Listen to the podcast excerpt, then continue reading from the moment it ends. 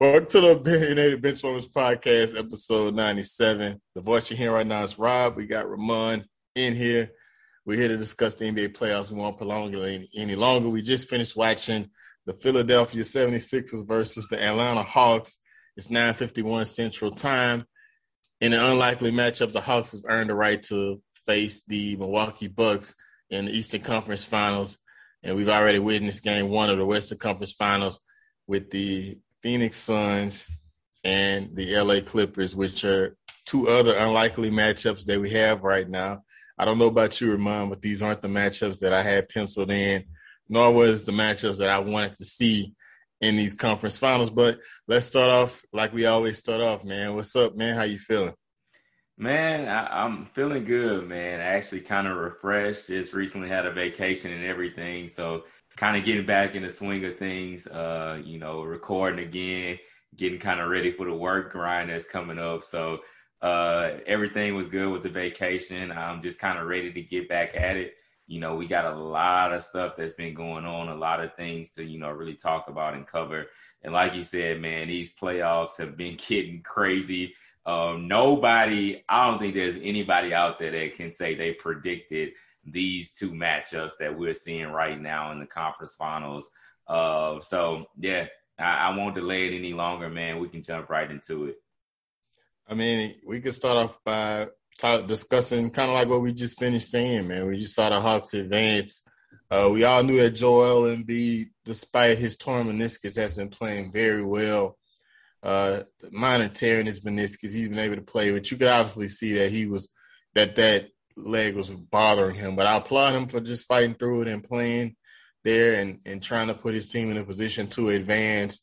Um, we've discussed this before, Ramon, and I guess we could start here. And it just seems as though Ben Simmons, the the lack thereof of him being able to shoot and his free throw shooting, which has been horrid all series, it, it's really come to light. And he just signed a recently signed a huge contract but we're obviously seeing that, you know, if you're going to be a superstar and you're going to be the major, the main ball handler on a team, you have to have some sort of a jump shot. You have to have some sort of a threat to shoot. And we saw multiple times that whoever is guarding him in the series or in the game, whether it's Huerter or you know anybody that's guarding him, gave him that length of, you know, gave him that distance to sh- daring him to shoot, which he refuses to. But not only that is that we saw multiple times during the game, expertly Doc Rivers made an adjustment to foul him within that that that before that two minute mark, between that four and two minute mark, sending him to the free throw line. He wasn't able to make any uh, the majority of the time, but it just seems like he's really become a crutch to that team. And I don't know about you, Ramon, but I'm just ready to call it right now. Just the same way I called it with Kyle Kuzma. I think at this point in his career, uh, being in his fifth year, uh, quote unquote, um, which his first year was a, a redshirt year.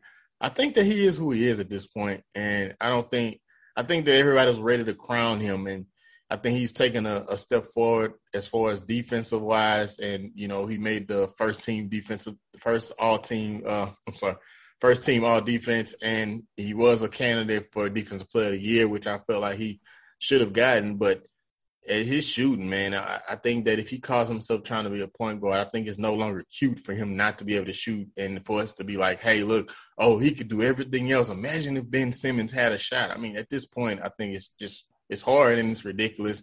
And I think that ultimately that's what stopped them. That's the missing thing that stopped them from uh, advancing into these Eastern Conference Finals. Yeah, uh, you really covered, man. I don't really have too much to add to that at this point, uh, this was really honestly an embarrassing uh, performance and showing from Ben Simmons as, as it relates to, like you mentioned, his lack of a jump shot or his lack of shooting ability, period. And um, I think that this, if this is not a wake up call for Ben Simmons, I don't know what will be a wake up call. You know, we've been saying it year in and year out. And like you said, it's always, we see everything else that's there in the game and we say year in and year out, like you said, you know, if he just gets a jump shot, what it could be. But what you see is that ultimately, when it comes to playoff basketball, teams are going to scheme against that. you know, you can get away and you can flow through the regular season with that. But as we've seen in years past, and I won't say this year particularly, but as we've seen in years past, you know, how teams have defended Giannis when it gets to the playoffs. These teams make adjustments and they're going to wall off that lane. They're going to force you to shoot. And if you can't shoot the rock, you put your team at a severe disadvantage. You saw even tonight, basically, he was getting the early, the young Rondo treatment when mm. they were defending him at the free throw line. They were standing back at the free throw line, and you basically have an extra defender to be able to, to clog the lane and rotate because they know that he can't shoot. And the thing about it too is if if you're not going to be able to shoot it from the field that well, but at least be respectable from the free throw line, you can't be a guard and be able to get hacked throughout the course of the game. And um, it's going to continue to hold the team back until he takes that next step. Your second best player should not be a liability at the end of the game to a point that you have to literally pull him out of the game to have a chance to win. When you're pulling out your second best player, that's a recipe for disaster. And so Ben has to wake up. And I think that honestly, while he has somewhat of the value that he has, Philly needs to look into shopping Ben this offseason and seeing what they can mm-hmm. get. Yeah, I think that that was a question too in the past year or two. Not only was it time to break up the combination of Ben Simmons and Joel Embiid, but who would it be? And I think it just like you said, I think it's it's the answer is not as uh, I think it's not as a mystery anymore. I think that it, you definitely have to shop Ben. And, you know, let's talk about the other guy that's missing, man. We're not letting him off the hook. We call him out, Tobias Harris. Uh, he was very disappointing in this series, and you saw the missing person posters around yeah. Philly that was posted up about Tobias. But I'm not gonna steal your thunder. I know I took a lot of took a lot of your of the Ben take, but uh, I mean, go ahead on Tobias, man. How disappointing is him? They brought him in as a third man, and I mean, he didn't show up. And with being lack of shooting, he was gonna have to be that second scorer that they needed, and they didn't get that from him this series. Yeah, like you like you said, he was relatively non-existent throughout most of the series. He tried to, you know, step up a little bit more in game seven. He played a little bit better, um, was a little bit more aggressive, but with Ben's lack of offensive ability, Tobias Harris is the one that's supposed to make that gap up. And you have a guy that you're you knowing and you're seeing, like you mentioned, Joel Embiid being hampered. You're seeing a guy in Seth Curry that really stepped up and to me played above what what they envisioned him being when he came to that roster. He almost became the number two scorer basically throughout the duration of the series. And so, like you said, Tobias, he, he didn't step up. He had opportunities. Uh, he had matchups that he could have exploited, mismatches. And um, he just wasn't, to me, consistently aggressive enough, but just didn't play well. And um, and I mean, I hate to say it, but part of it may be due to Doc Rivers not making some necessary adjustments as well. You know that I've said in the past, I feel that Doc Rivers is overrated as a coach.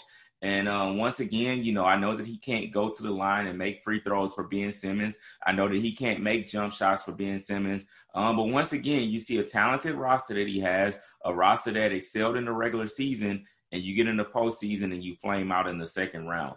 Um, gonna put that on Doc though, Ramon. I know that you, I know that you don't. I know that you're not a big, huge fan of Doc, but I don't know if I could put that on him. I, I put it. I put it solely on Ben, bro. I really do. You know, but it, you know, it's like you said with with Doc, you have a guy that can have a great regular season. In the postseason, he may fall short, but I think that I mean, maybe I guess you can. I mean, maybe game six, I would say um, you could put it on him because they was up by 25 and they need their butts kicked. They lost there. The only thing I didn't like about Doc in that particular game was that you're up 25 and it's the end of the third quarter. You take out all your starters. Uh, Lemon Pepper Lou started heating up. Trae started heating up in that in that quarter as well. And you take out all your starters. Then you don't put them back in to like three minutes into the fourth.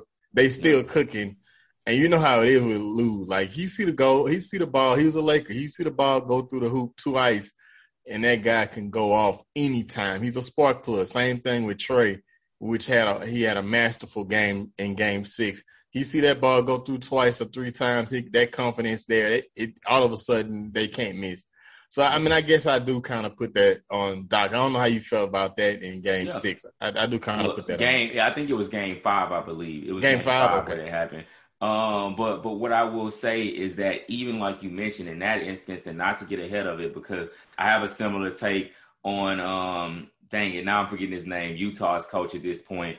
Uh, but they had a similar lead where the necessary adjustments to stop the bleeding weren't made. We know that the NBA is a game of runs. We know basketball yeah. is a game of runs. We we yeah. understand that. But there's a point where you have to make adjustments to stop the bleeding in those moments that a 25 point lead doesn't get, you yeah, know, ain't nothing in the NBA. Yeah. Right. So so you know that's why I said I'm not in a sense blaming this on Doc as much as I've done in the past. I'm not uh-huh. being as hard on Doc as I've done in the you. past. 80% of this for me goes to Ben Simmons. 80% yeah. goes okay, to Ben okay, Simmons. I'm with that. I'm about, with that. About 10 to 15% goes to Tobias and Doc gets the rest of it. Okay. All right. That's fair percentages. Yeah.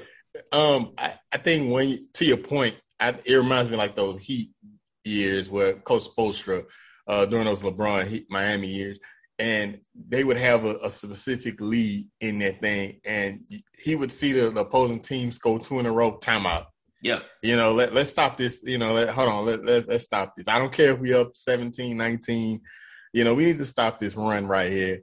And, you know, I think that that became common sense to them. But in those, in that, during that run, I mean, Doc, it's almost like he took the Phil Jackson approach. He's like, let me let my play, my team dig themselves out of this. But I'm like, you know, these are dangerous players that you're playing with. Like Trae Young is dangerous. He, he, he can score. He can go up anytime. You saw it tonight. What he went like two for twenty tonight, yeah.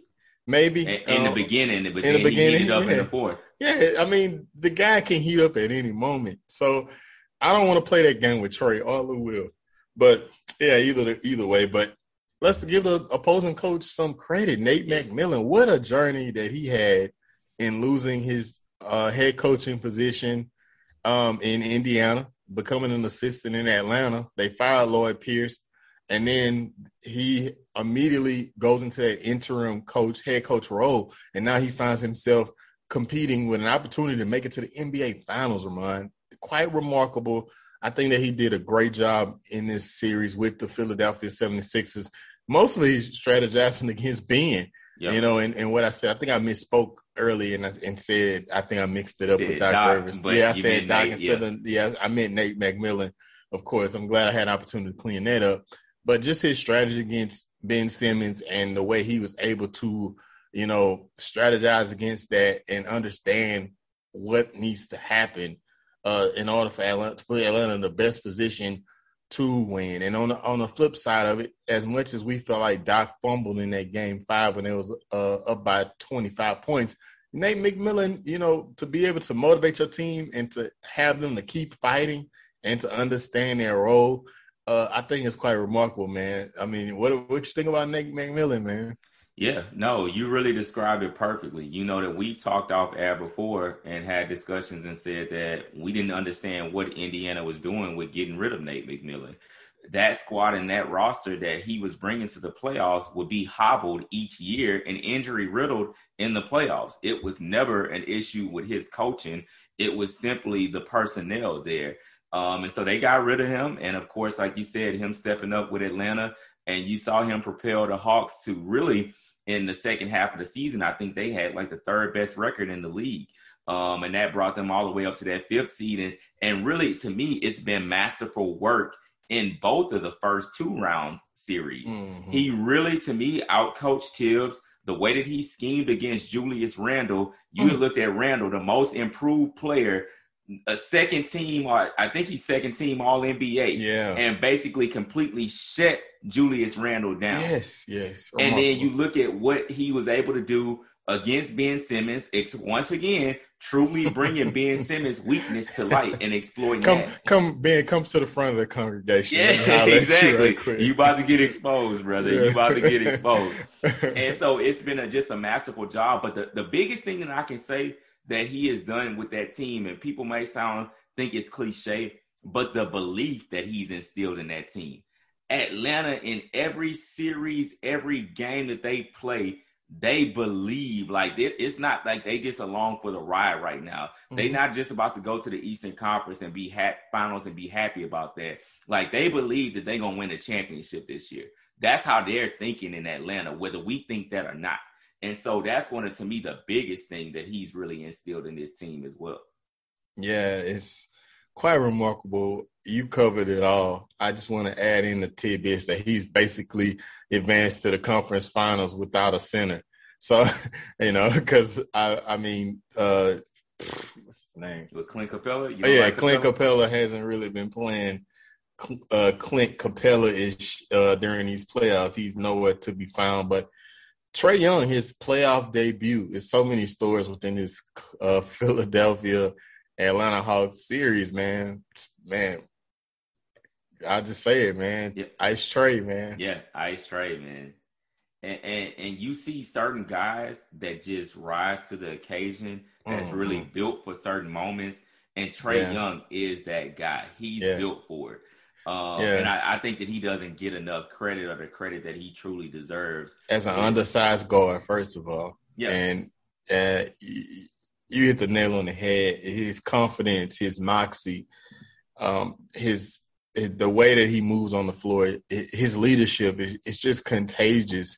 You know, you could tell the guys around him they love him. They love playing around him.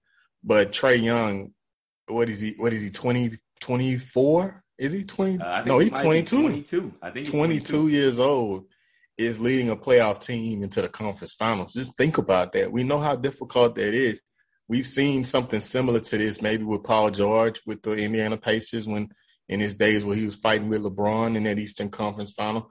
But you know, I, I don't even think he did what he's doing. I mean, uh, what he what he had tonight, he he had like what 30 after going 2 for 20 in the first half. I mean, it's just he's quite remarkable. He can score at all all levels of the game. Uh, he just he brings a he brings a, a, a, team that has a he has a chip on his shoulder, yeah. and I mean I, I, like watching him play. But I think we've watched two stars, superstars, be born in these playoffs, and well maybe three. I, I mean I would give Donovan Mitchell a nod, and and then of course Devin Booker, which we'll get to in a second. But to just wrapping up that Philadelphia Atlanta series, I mean I didn't expect Atlanta to pull it off, but they did. And um, I mean, we're gonna have to have a serious conversation. We'll get there in a minute about who we feel like is gonna win these, who's gonna advance to the NBA Finals, and who's gonna win. But we'll we'll save that for a second. Uh, we saw a remarkable another game seven last night with the Brooklyn Nets and between the Brooklyn Nets and the um and the Milwaukee, Milwaukee Bucks. Bucks. And I don't know about you, Ramon. We were, we were gonna record last night. Uh, I was itching to record, but yeah. we kind of saved it just so we could have more content to talk about. But I was just itching to get here. I'm gonna let you have a Kevin Durant talk because you've been saying it for years that Kevin Durant is the best player in the world, and now I may believe it despite the loss. I don't care about the loss, but what he's been able to do in th- Game Five through Game Seven with Kyrie out I, I just, I mean, I'm ready to give him that crown. I was a LeBron guy, uh, but it's time to talk about Kevin Durant and his arrival uh, and his performance. Yeah. yeah, Kevin Durant, you know that I've been saying it basically since 2019 is when I feel that he really grabbed that throne. And I looked at him and said, you know, it, it was really an eye test for me that that is the best player that I see in the game. I still remember him being hobbled and being basically 70% and coming in and playing that that game against um, uh, Kawhi and the Raptors and still being the best player on the floor, being at 70% with Kawhi being there. And just what he was able to do in, in this series was unbelievable. You know, we talk about the game five, that was a game for ages, the 49, 17, and 10 that he dropped and playing every single minute. But then the masterpiece that he came back with in game seven um, with the 48, uh, 9, and 6 the most points that have ever been scored in the game seven.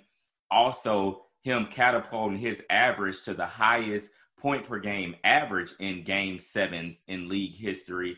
Um, and you really just seeing that the, the guy is just unreal, unstoppable. You haven't seen a player really recover from that Achilles injury in the way that he's recovered. You know, they may bring up the Dominique Wilkins from from years ago, but outside of that, guys just don't recover from that injury the way that Kevin Durant has recovered from that injury. And he just can score at every single level. There's there's nothing that you can do to stop him.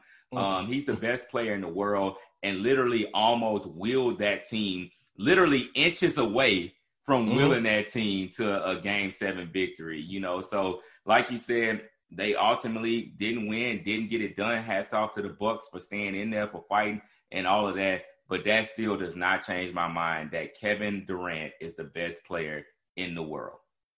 Yeah, no doubt. Uh, I think that when uh, Kyrie went down, I thought that the Nets still had a chance because of Kevin Durant. But yep you know, you think about James Harden. James Harden was a, was basically a fraction of himself, and I thought he was masterful. Even then, he figured out a way to play on a, a, a strained hamstring and be effective. Whether it was that first game, which was very ugly on his part, but just the fact that he was able to be a decoy. What was that game five? Game five, yeah. And you know, just his presence out there, and you really saw what type of basketball mind he had. Is just to be effective in the the passes that he was able to make.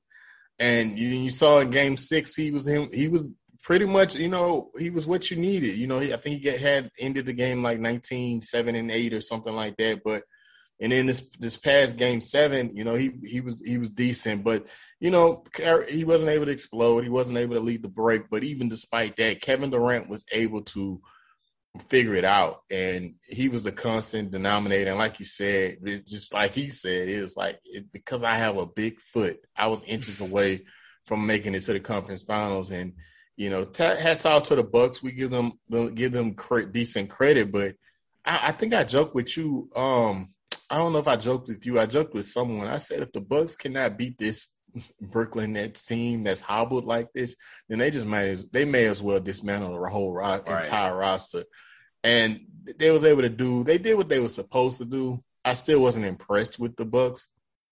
I hadn't been impressed with them in our playoffs, but of course it's the Eastern Conference. I feel like they just were kind of, you know, they just kind of inching along. They're doing what needs to be done. Uh, but ultimately, what we're facing the reality of is that Giannis could potentially have his first championship. Um, I don't. I'm not. I don't think Atlanta's going to beat the Bucks. Um, I'll be highly surprised if they do.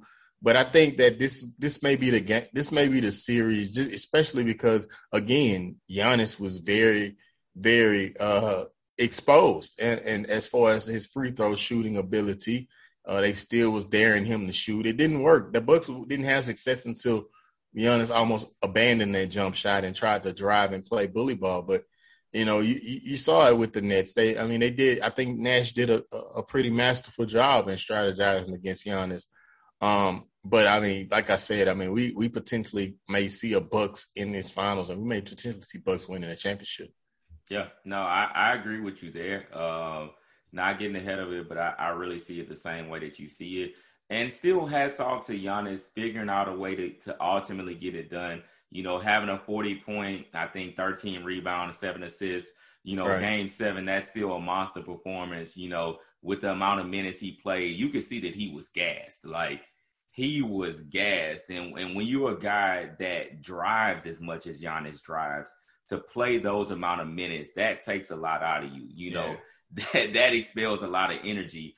Um, so hats off to them for getting it done. You know, I hate to give a back-ended compliment in a sense and say I really don't believe that they would have gotten it done had Brooklyn been healthy. No, um, nobody was beating Brooklyn healthy. Yeah, yeah, and, and I had that debate with somebody offline uh, last night as well because he had a take before Brooklyn assembled or or when they first assembled that they wouldn't make it out of the second round, even though he walked back on that later on. That's a whole nother thing. But I was trying to explain to him that like if Brooklyn was fully healthy, they were beating the Bucks. Like if yeah. James Harden were eighty beating that dog on talk about beating somebody's face in. Yeah, if, if if if James Harden was just eighty percent, you got to realize that injury that James Harden said like had like you said. It was supposed to be four to eight weeks of him coming back. Mm-hmm. He came back in like 10 days. Mm-hmm. He shouldn't have really been playing, but like no. you said, his presence was a decoy enough. But won't get into it too much. Um, like we said, Kevin Durant, best player in the world. Bucks, they did find a way. They kept fighting. Even Jrue Holiday, with his terrible shooting performance, came up big in the fourth quarter and in overtime. Um, mm-hmm. So hats off to them. Middleton made a big shot down the stretch as he typically does. I don't know what Brook Lopez was thinking on that inbound right at the end of the game. Uh, but hats off to them, and ultimately, I do think that they'll end up getting to the NBA Finals now. Yeah, I do. Um, what what you thought about? What were your thoughts on the Brooklyn crowd counting down the uh Giannis yeah. free throw count. so I thought that it was funny at first, and I thought that they kind of got in his head a little bit. Oh, they but definitely then, did. but it started motivating him. He yeah, he got in a rhythm from yeah. the count. And after yeah. a while, I was like, okay, now the crowd needs to actually be yeah. quiet and just let him shoot. Yeah, they had stopped. They had stopped like after a while when he started making them. I, you know, but it's like with any superstar that has some competitive edge, which we know Giannis does. He gonna get pissed off and yeah, like it's gonna motivate him. Um, but yeah, let, you know, ironically, we talk about the James Harden injury. We saw Kyrie go down with an ankle injury. Um, we, we are gonna back up another night, and we saw the Suns finish the Jazz. Um, Donovan Mitchell was hobbled. Uh, Clippers finished the Jazz. Clippers. I'm sorry, what I said. You said the Suns. It's all good. Wow.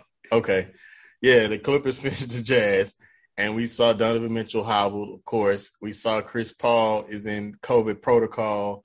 We can lump that in there. We see Kawhi down with a knee injury, which I'm feeling like he may not come back this season. Um, it in this playoffs, uh, we we seeing so many injuries here, man. Uh, it's been ridiculous uh, to see. Uh, of course, we saw Anthony Davis go down, um, which I feel like if we was fully healthy, we probably would be in the conference finals right now. LeBron with the ankle injury, bro. We just uh, we, we we saw we talked about Embiid with his knee injury. So many injuries to superstars. Uh, what can we make of this, man? Yeah. Uh, I, I, believe you know what we can make of it, man. We know that that shortened off season is yeah. really what has contributed to this. And what I will say is overall, you know, we know the, the tweet that LeBron had because we know LeBron spoke out on this and said, you know, yeah. what he said and what he told the league. He went ham. right. Which is something that we all agree with. That's something that we all believe. Now, what I will still say is understanding the business ramifications of it. The league had to do what they had to do because, in a sense, the players didn't want to give back money but then they also don't want to play and start the season. It's, it's like you almost can't have both. Either you decide as players you're gonna focus on y'all safety as players and lose some money, or you're gonna gain the money and y'all safety is gonna be in jeopardy. And so I understand that a decision had to be made. Did that in fact impact these teams? You look at the four conference finalists from last year. The four conference finals in Boston, Miami in the Eastern Conference. Both of them flame out in the first round. Both injury riddled, had problems the entire season. You look at the Lakers and the Denver Nuggets. Both of them injury problems have flamed out of the playoffs. And so it, there, where there's smoke, there's fire. We understand that that shortened off season was not enough rest for those teams, and it has impacted these playoffs in a great way. These are not the playoffs that we expected to see. These are not the matchups that we expected to see. And we've seen too many stars sidelined in the biggest moments in the biggest games of the season. So it's been a tough pill to swallow, but it's one of those things where it was either or. Either you take a cut or you got to deal with these um, player safety issues. I have nothing to add there, Ramon. I think you knocked it out of the park. We we can really move on from there. Um, but I don't feel like it's it's it's any irony just to add on put a cherry on the top. I don't think it's uh, any. I don't think it's ironic that the top two teams, the Miami Heat, the Lakers, who were in the NBA Finals last year, are nowhere to be found in the playoffs this year. And you know, those were the last two teams to play, and they only had like a month and a half or two before the season started. So it, it is pretty ridiculous. Um, um, I think that it, it, you know, but it had to be done, like you said. Uh, one quick point, man. How, how, did you like? How much? How did you? How much did you enjoy on a scale of one to ten? PJ Tucker supposed to be the supreme macho macho defender, but getting roasted by KD every time down the floor. Yeah, man. Why was he relevant? Like, it, it's, it's nothing that, that he could can do to, to really check and defend Kevin Durant. All he could do was somewhat be physical, but they even had like a meme circulating. I may have to send it to you later. That was like a joke going around about PJ Tucker being a Durant stopper, and he makes a joke about asking Durant to stop, and Durant's like, no. It just leaves it at that. But I have to send it to you. But I mean, there, there was no chance for him to have, uh, uh, you know, a realistic shot at stopping KD. Uh, I did feel that even on like that last possession, you know, in regulation, that shot right there, really Giannis should have been going. It. No, yeah. well, that's in overtime, but the one in regulation, Giannis oh, yeah. should have stepped up and guarded KD yeah. that final possession right there. PJ Tucker is what six five. Yeah. And Kevin Durant is 6'11, 7 feet with like a ridiculous wingspan that every time yeah. he shoots over the top of PJ Tucker, he's like seven or eight inches higher than PJ yeah. Tucker's contest. So, so you, basically, KD just having shooting practice out there. Pretty much. Pretty it's much. nothing you can do to affect his shot. Um, yeah, I just wanted to have a little fun with that one. But as we saw uh, Thursday and Friday, the NBA hasn't been lack of news here. We've had a lot of coaches lose their job. Uh, Stan Van Gundy has lost his job. Rick Carlisle, he mutually agreed to yeah. part ways. That's the new, that's the nice way of saying a coach got fired, maybe. Yeah. um, um, but it's just been a mess, man. It's just you just seen a, a, a go around. You even seen a, a Coach Brooks, who I never really been a fan of a coach with the Wizards, is on his way out as well. So you have some pretty interesting coaching vacancies that are here. I'm going to ask you as we always do, who should fill them. But before we get started, I think Dallas would be a great way to start because they just have had a lot of issues um, with the GM leaving out the door, walking out the door. Then you have Rick Carlisle, who's an excellent coach, in my opinion, um, walk out the door after 13 years. A, a, guy that has pretty much could write his ticket, um, pretty much of how he would exit. Um, I think he could have retired at Mav and, and all he's done uh, great coach. He's done a lot with the little. We saw how the Mavs performed in the playoffs. They they had no business having the success that they had this year in the playoffs. Um, but ultimately, you know, t- in taking the Clippers to Game Seven. Um, but here we are, man, and and I think that it's just a mess that, and you hear rumors about Luka that Luka may be getting a little anxious there and we know historically his family is the ones that speak for him. I think his brother, more famously in the past, have spoken out uh, uh for for Luka. But you know what is what is Dallas doing out there, and, and, what does Mark Cuban have to do to get things together? Because it's looking it's looking pretty pretty meek out there in Dallas. Yeah, I think for Dallas, um, they're gonna have to basically consult with Luka in a in a sense, see what Luka wants. Take him out to dinner, figure um, it out. yes, because of course, you know, it was mentioned that he was upset by you know Don Nelson being let go. Now Rick Carlisle is out of the door, as you already mentioned, and Luka is up to you know be able to sign that two hundred million dollar extension this offseason. And so, like you said, um, Mark Cuban is going to have to get in a room with Luka, convince him that this is the place to be long term. Is Luka going to sign that extension? Yes. No, yeah. no one that comes off a rookie contract doesn't sign that first extension. Yeah. that happens with everyone. But he really needs to consult with Luka as they're going through this process and make sure that Luka is 100% bought in. Their biggest issue to me that has happened is that Kristaps Porzingis hasn't been who they thought he was going to be. Yeah.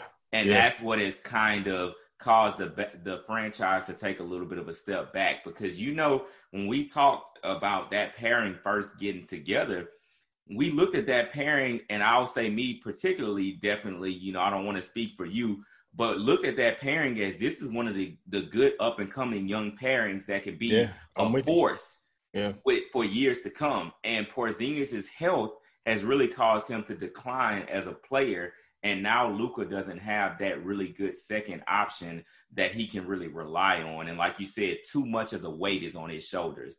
So this coaching search is going to be pivotal. How they feel that front office position is going to be pivotal, and how they figure out a way to get Luka a true bona fide number two option there is extremely important for that franchise going forward. Yeah, I mean, correct me if I'm wrong, but historically, Mark Cuban is a great leader. Uh, Dallas is not known to have these types of issues or yeah. for the franchise to be disarray in disarray no matter how poor the team is performing. And the team has been pretty pretty average, pretty a little above average in recent years. Uh, they hadn't really had a run um, that was special like that 2011 run where Dirk was playing out of his freaking mind yep. and had just practically won that by himself. Uh, but you know, I, you know, Mark is a great leader. You know, he's he's he's a billionaire for a reason. He knows his business. He has business presence. So, um, I, am I'm, I'm confident that he'll get things back together. But it's just not really uh, common to see Dallas in this type of uh, disarray that they are in. Um, I, I will say that Kristaps has has a lot of health issues. Um, whatever values that that's left in him. Uh, same with Ben. I think uh, they're in the same boat. Is that they they gotta try to get as much as they can for him, which I don't know how much you could get for Kristaps at this point in his career. But whatever you can get, you you have to get, and I think that that will show Luka that you are serious about really getting him some some help around him because I think that it's a it's a pretty decent built roster. Yeah. Um, I think they have a lot of um, a lot of role players that I really respect. Um, um, Dorian, uh, what uh, Dorian, Smith. yeah, Finney Smith, um, um, and uh, those guys. I think that they are a, great pieces that that can Jalen be Brunson, built around. Yeah, Jalen Brunson. Yeah, just the list goes on. So uh, we'll we'll see what's going on going forward, man. Um, the Pelicans. Let's go with Stan Van Gundy. I felt like he never should have been hired in the first place, but here we are, man. Uh, I mean, Griffin means business. After the first the first season, he didn't like what he saw, and he, he gave him an uh, early exit out of there. I don't. I think that I I felt like it needed to happen but it was one of those things of just watching a team and like, okay, that guy's got to go. But how often do you see after the first season? You may see this in baseball more often, maybe than than basketball, where the coach after the first season just just gets the boot like this. Yeah, no, definitely. I I just think that it wasn't a fit. Um, he doesn't, to me, Stan Van Gundy doesn't fit with this new generation um, and doesn't really relate to those players well. The way that he, you know, and I'm not going to say whether he's right or wrong for the way that he approaches things, but the kind of the public calling out of certain players, of publicly calling out your team in the media and all that, that doesn't work for this generation that's coming up right now. Um, and like you said, the fit just wasn't always natural there. And they're in a situation as well where you have young talent that you need that young talent to buy in to you as an organization, specifically Zion Williamson. You know, it's been discussed that he's unhappy there right now. And so, once again, I mean, anybody's going to sign that rookie extension. So he's not going to be leaving for several more years to come. But you have to figure out a way to make sure that when that time comes around, that you don't have another Anthony Davis situation. That team is too talented right now to still not be making the playoffs or to be that many games away from being in the playoffs. Yeah. To not even make it to the play in games, that's ridiculous. Like, it's too much talent yeah. to not make it to the play in games. You have a legit one two punch in Zion Williamson and Brandon Ingram. You have guys like Lonzo, who's had his best season, you know, as a pro, who's been coming along more yeah. often, starting surrounding pieces that are still there. And so, uh, there's no reason for them to not be taking a step forward. And it seems like every season, honestly, recently that we've talked about the Pelicans, we come into the season kind of hyped up for them, like, okay, mm. this is the year. This is where they're going to take the step. And then they don't take the step, and we're disappointed again. So, uh, this this hire is going to be extremely important for the future of that organization and hopefully keeping that organization in New Orleans. Yeah, I agree. Uh, what more can I say? I mean, it it, it was a, a, a move that needed to be made. I think that Griffin feels as though he's trying to prolong his seat too, because he yes. may be on the hot seat. Uh, yes. I I don't. I mean, I feel like he's one of the best, better GMs in our league, but you know, I think that he's feeling that he pressure too. Uh, but I mean, you think about it uh, in that front office? It goes the GM and the head coach go hand in hand. So that was a difficult decision for Griffin to make, regardless of the team's success. But he's showing that he's willing to do whatever it takes to get this team where it needs to be. To Zion, you scared on it, man. You touched on it a little bit, and we'll discuss it here. Zion, like you said, it's been reported that he's unhappy as well as his family is trying to ruffle some feathers there. Um, personally, I'll get my thoughts on it. I feel some type of way about it. I mean, the, the kid is just his, he's entering his third season. There's a lot of things that he needs to work on on his game. Not to say that he's not great because he's really, really good. He's excellent. We see the, the potential talent that he has, but you know, hey, look, what about your jump shot? What that's looking like? You know, your your decision making out there from lack of experience. I mean, I think that this may be the birth of the beginning of these guys. I mean, we've seen it historically so far in the past couple of years of guys pushing their way out of franchises.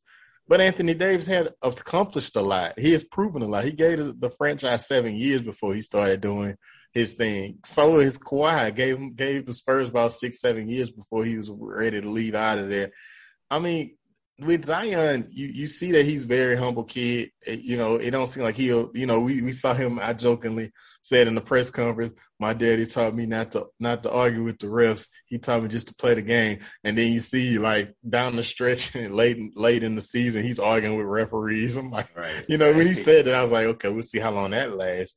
Right. But it just seems like it's just too soon for this guy in his third year to be making complaints, especially in a in a sense in a in a situation where, where Stan Van Gundy put the ball in your hands. He ran the offense through you, uh, despite Brandon Ingram being there. and, you know, I just don't understand these young guys here. I just feel like his family is getting a little ahead of themselves here. No, I 100% agree with you there. Uh, when you come into the league and you're that high profile of a talent, uh, you're supposed to come into a situation that isn't the best situation. Right. Like, that's why those teams have those high picks. So you should be expecting that to happen. Um, and so honestly, like you were saying, I mean, he just needs to see this time through. You're gonna be there for several more years uh, whether you like it or not, if you decide that you don't take the extension, which all the rookies, the ones on the rookie deal take that extension, but if you don't, you go into restricted free agency. What do you think is going to happen in restricted free agency? They're going to match anything that's out there for you. So there's no way for several more mm-hmm. years for you to force your way out of there. So you kind of have to deal with what's going on there. They have a second guy that's there for you right now who is an all star caliber player. So you have a solid foundation there. There's just a few other things that need to be figured out. You need to make the right coaching hire. You need to get another piece here or there. But he's in a better position than what most guys who are number one picks that come out typically are in. So yeah. it's like you got to kind of chill for a little bit of a second yeah, and, yeah. and let things kind of work themselves out a little bit more and not be so antsy like you were saying, he's just going into his third season.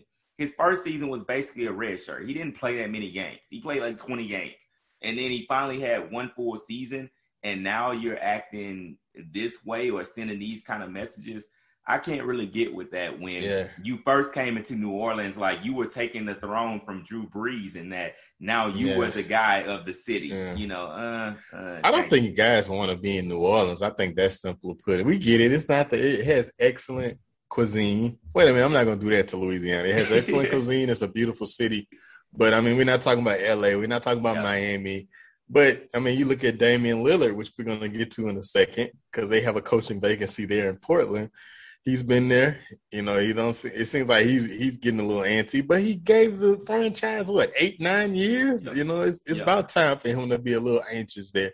Um, but yeah, I, I, do. I think he's jumping the gun, and I just hate you know because Zion just seems like a very humble guy. You know, I don't know the guy. I never met him, but it, I think anybody would agree with me just through press conferences, through interviews, how humble he is. So I think it's more so his family than anything. But it's like, man, you know, let's just chill. Let's just see where this is going first before we start uh start kicking up dust and stuff. But like, yeah, Portland. Portland saw Coach Stotts, which we ex- anticipated that if they didn't make it to the conference finals, then they he would get the boot. He's out of there. I don't think Damian Lillard feels any type of way about it. He he he wrote a, a very beautiful uh, soliloquy on his Instagram about his coach. But outside of that, uh, just him saying that he wanted Jason Kidd to be the coach, and then Jason Kidd just pulls his name out of the hat. That I thought that was kind of weird there. Yeah. Um, but I, I, I think that ultimately they have to get Dame. I think if they don't get Dame, they should be talking to Dame every day and seeing which coach he wants. I think Dame should be in the interview when they yes. when they're interviewing these coaches because yes. I feel like that's the only chance that Damian Lillard doesn't find himself. Hopefully, maybe in a Lakers jersey, but uh somewhere else there, man. Yeah. Uh, yeah, with that situation, you know, we talked. Uh, they have to blow that up. Uh, when you get beat by a Denver Nuggets team who didn't have their second best player, yeah. a Nuggets team that ends up getting swept by the Phoenix Ooh, Suns. Yeah. After that, that just shows how far you are away. Um, and so they have to blow that up. And I think they're in a position where uh, they just better hope that Dame doesn't get to the point of truly demanding a trade.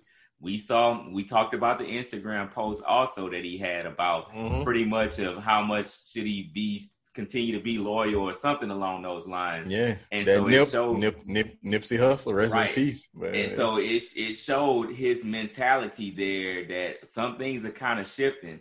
And I was saying that you know I don't know what Ben's trade value is at this point, but if I'm Daryl Morey, yeah. if I'm Daryl Morey, I'm calling Portland and saying, "What do you want outside of Joel Embiid? what do you want outside of Joel?" and I'm trying to get Dame over there. And I mean, you look, you look at Joel getting a quick, a hot 40 points, 13 rebounds on one leg. Yeah. I mean, the dude is sensational, man. He's amazing, yeah. amazing talent. You, you tag that amazing talent with Dame and and and B. Crazy. Yeah, that and then being coached by Doc Rivers. Doc Rivers, that probably might be the most talented combo he's ever coached. Yeah, I'm throwing shots at the Clippers. Uh, but uh, yeah, I, I, mean, Dame has been very loyal to that franchise, so I think that he should have a say in who his next coach should be. I'm not sure why uh, Jason Kidd pulled his name out of the hat. I'm not quite sure. I don't know why he did or why that happened, but you know that's that's not Portland's fault. Uh, I'm pretty sure they would have gave uh, Jason Kidd a, an interview if he still was in the running. Um, but that that's a situation to look at. Um, another situation, head coaching vacancy. I don't think we got to discuss, and then we'll move on to who we who's out there to fill some of these vacancies. Uh, there's only two guys in my mind that I think deserves a job in this spot. We'll get to that in a second.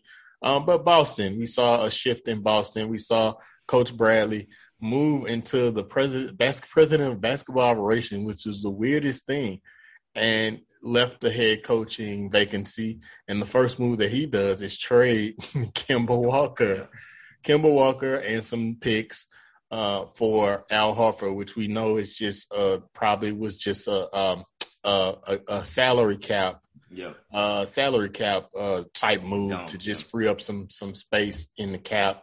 But then we also find out some reports that there was tension in their locker room, and Kemba Walker, surprisingly, was the root of the problem. And uh, they they're saying that him and Bradley had some issues, so that was interesting as well. Yeah. Uh, first of all, we, we just got to talk about it for a second. I just don't understand how you can underachieve and get promoted. I, yeah, that, that essentially that's what happened. Yeah. Yes, that doesn't happen in any sector of working, whether it's you know corporate America, whatever your job situation is you don't underachieve and get promoted. And that's what happened with Brad Stevens. Um, I won't get into it too long, but mm, there's a little bit of privilege there. I'll just leave it at that. Oh, it's definitely um, some privilege, yeah. Yeah. Yeah, Stephen um, A. Stephen A. was fired up with his about it. Yeah. Yeah. So th- that was already ridiculous. But like you said, that move came out of nowhere and shocked me from the standpoint of you don't really see moves being made too often while the playoffs are still going on. Like yeah. normally the season ends and then you see teams prior to the draft, they start kind of making little moves here and there. So it kind of came out of nowhere. But honestly, too, uh Kemba has a lot to show after this year to really show if he's not washed. Like yeah, he, he's looking a little washed to me. I, I think he should do it in LA. Yeah, hey, hey, hey, I wouldn't, I wouldn't mind it for him to hey, come and be a third we, option. We, always trading and signing injury prone players. Why not sign Kemba? yeah, but uh, he was, he was looking, he wasn't looking Kemba esque. No, uh, I think he was playing hurt for the majority yeah. of the season. To his defense, um, and when we saw him explode, he was healthy. You know, so uh, you're right. He has a lot to show. Um, I don't know how much of a conflict of interest it is having a former head coach because being the president of basketball operations because every move that's made, you really see how he felt about his roster. So this whole time he was coaching Kemba and you didn't want him on the team. Is that right. what that means? Right. you know, so it, it is weird there. Um, you got some guys, uh, Jayson Tatum and, and Brown alike. I mean, basically, you're going to have to please these guys to stop them from going elsewhere, which I wouldn't, I wouldn't think I would imagine that they're very frustrated because you've seen a lot of they've been in the playoffs almost every year for the past four or five years and has had early exits. So it's I, I can imagine they're getting very frustrated. So um, it, you know, with Tatum and, and Brown, they have a, a great foundation. They just got to build their roster out, and I'm interested to see what what Brad Stevens, what his thoughts are on this roster. I mean, what he's going to do. And, and the thing about it is, we know that for years the Celtics were in one of the best positions from an asset standpoint. Yeah, they and were. those assets are running dry now. You've seen that team go from probably one of the deepest in the league to really being depleted and not deep at all. You've seen too many guys get out of the door. Kyrie leaving, Gordon Hayward getting out of there. You you know you finally somewhat get Al Horford back, but he's not the Horford that you used to no, have. Um, and so I think see, Moses Brown was the most interesting piece in that. Uh, Moses Brown is is is is pretty good. Mm-hmm. he's pretty good, and and he's young. He's super young. Um, but with that with that roster, it, they have a lot of work to do, man. They they they have a lot of work to do there. Uh, um, so I mean, I think those are the moves. Uh, I think some candidates that I would like to see get a shot, man, is Mark Jackson. Man, I'm beating a dead horse, but I would yeah. love to see him get back on out there, uh, out there and and um and do something about it. You know, do something and get another shot. I think that if I I feel like Ramon, if it don't happen this season, him getting a job, he's not going to get a job. Yeah, yeah because you. It, you know. It, with these vacancies, like especially in New Orleans, that would be the perfect team for him. That would be the the excellent landing spot for him. It's a small market. There's not many expectations. You want somebody experienced. I think he would demand respect of the younger guys. Um, I, I, think that that's where that's where it, it, you know where he would need to land there, and you know, and then you got Rick Carlisle. I think he'll end up in Boston. Yeah, that that that seems like a natural fit there. Definitely, he he is a Boston type of guy. Uh, so that does seem like a natural fit there. I agree with you. Yeah, so those are my guys. Uh, yeah. I think. That... I think one other name that I would mention, um, who hasn't, who seemed like he's kind of gotten a shot at other times and then has turned down some gigs, um, is Chauncey Billups. Uh, oh, yeah. I, I, believe that Chauncey Billups could be a, a very good head coach in this league uh, just from seeing what he produced as a player, how cerebral he was as a player, um, seeing how deadly he was with that Detroit Pistons team that we saw firsthand. Um, he's another guy that I would throw out there to see, um, and hopefully he could get a chance or a shot at one of these gigs. Do you think it's the first time we might see a woman uh, be a head coach? I mean, you got Becky Hammon out there uh, Teresa Weatherspoon, who's already an assistant in New Orleans. What what wonderful story would that be for her to transition into that head coach coaching spot there? Uh, do you think it's too soon for that, or you feel like that we may potentially see that? Is there a good shot? Um, so I won't say I don't think that it's too soon. Um, I I don't think that it'll happen. Just being you know completely transparent right now. Um, I don't think that it'll happen this off season. Uh, but I wouldn't say it's too soon. Like, I mean, you saw Becky Hammon step in when Pop was out for some time um, and fill that role and, you know, and, and, you know, fill that role well. So um, I believe you, you mentioned the top two ones that will be out there that will be up for a position. Um, I don't think that we'll see it happen this off season, but I think that we'll see it, you know, in the next few years. But I don't think that it's too soon. Um, we just have to see whether or not you know it's going to happen and play. Yeah, I, yeah, I, I, agree. I agree with that. I think that there are a couple guys uh, that are out there. Um, are there any? I don't think there's any college coaches that may vie for this spot um, that I can think of. Um, and I know that that college basketball, we could take a moment to kind of um, shift because I did hear some rumblings that Calipari is looking to get back into the NBA here. Uh, we've seen your guy, uh, which we didn't talk about, Coach K, is uh, retiring and then we saw North Carolina, University of North Carolina coaches, and ironically, these are three of the coaches that uh, outside of Calipari that was truly against one and done.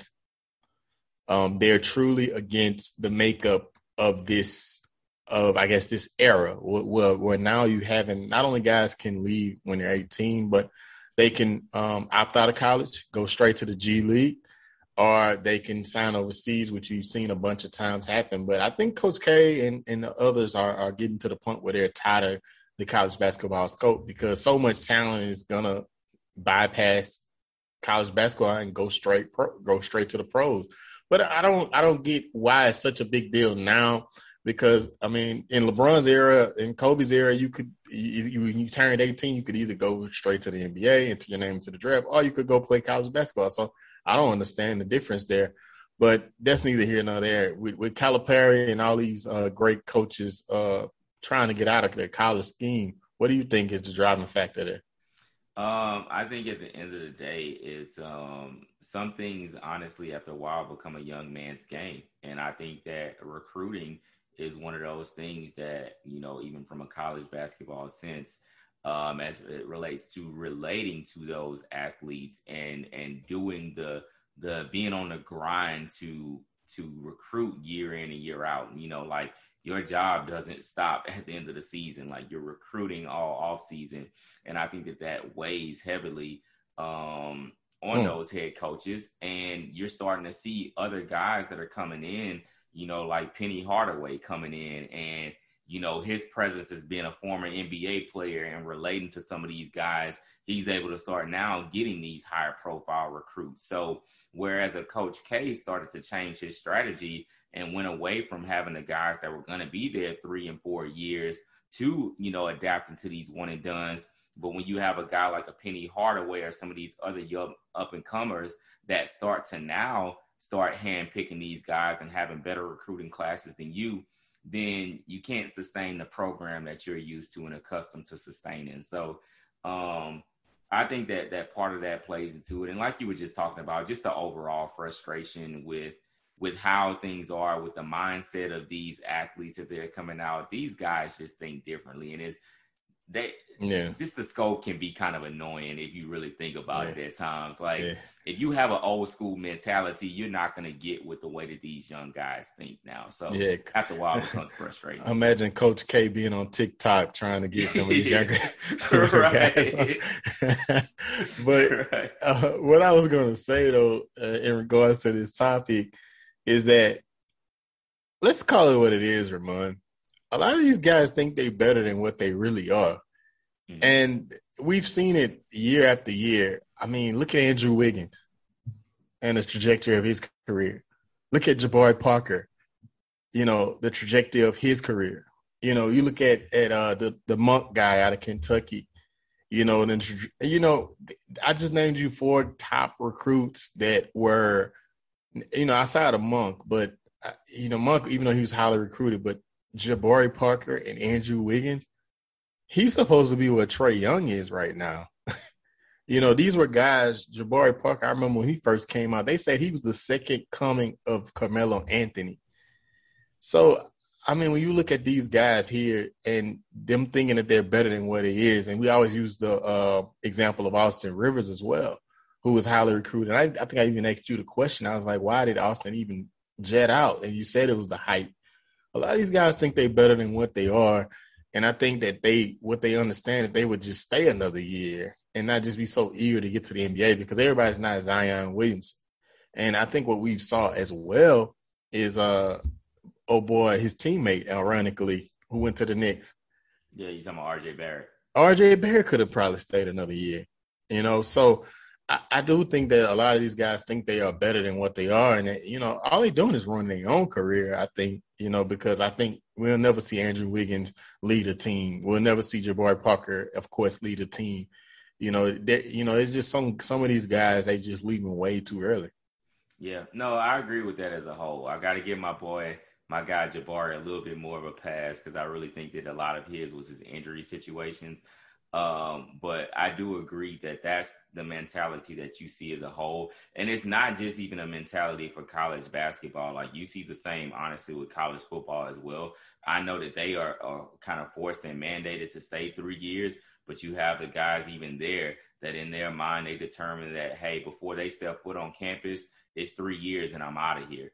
Um, so, you know, whether or not they've achieved and lived up to the hype, they've already determined before they step foot on campus that from a basketball perspective, I'm a one and done. For a football perspective, I'm three years and I'm out of here.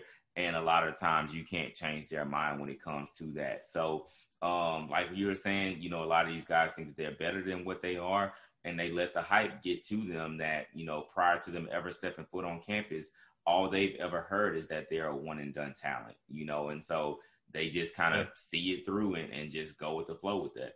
Yeah, it's crazy, man. It's crazy. So, for time purposes, we're going to go ahead and jump back into the NBA. We never really left, but we've had some great conversations that have come from the NBA, even found ourselves in college basketball. I love it. But we got to get to it, man. They, they're waiting on it. We're going to go ahead and give our conference finals predictions as well as our NBA finals predictions um, that we think for the rest of the playoffs.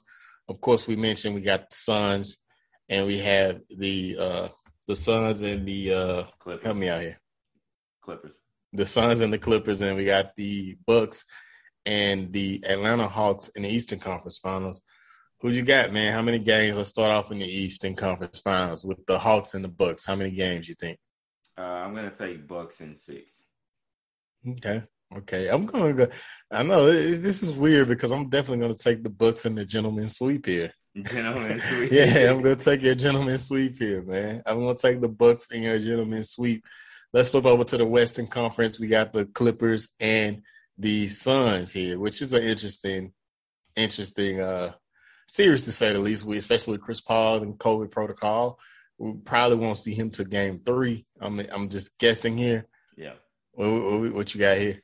That's the thing. This series, as you mentioned, is so difficult to call because you don't know when Chris Paul will be available. You don't know if Kawhi Leonard will be available. Um, so it's so difficult to call. As it stands, as things currently are, I'm going to say Suns in 7 mm-hmm.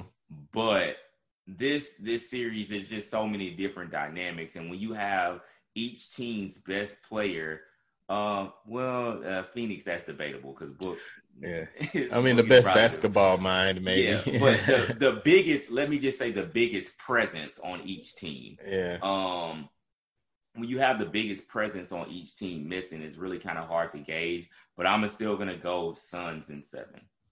Yeah, I'm gonna go. I'm gonna go Suns in seven as well, man. I, I think that it, this this series, I could not. I don't see it not going into seven hopefully Kawhi does get back because it's it wouldn't be fun without the superstars and Chris Paul get back.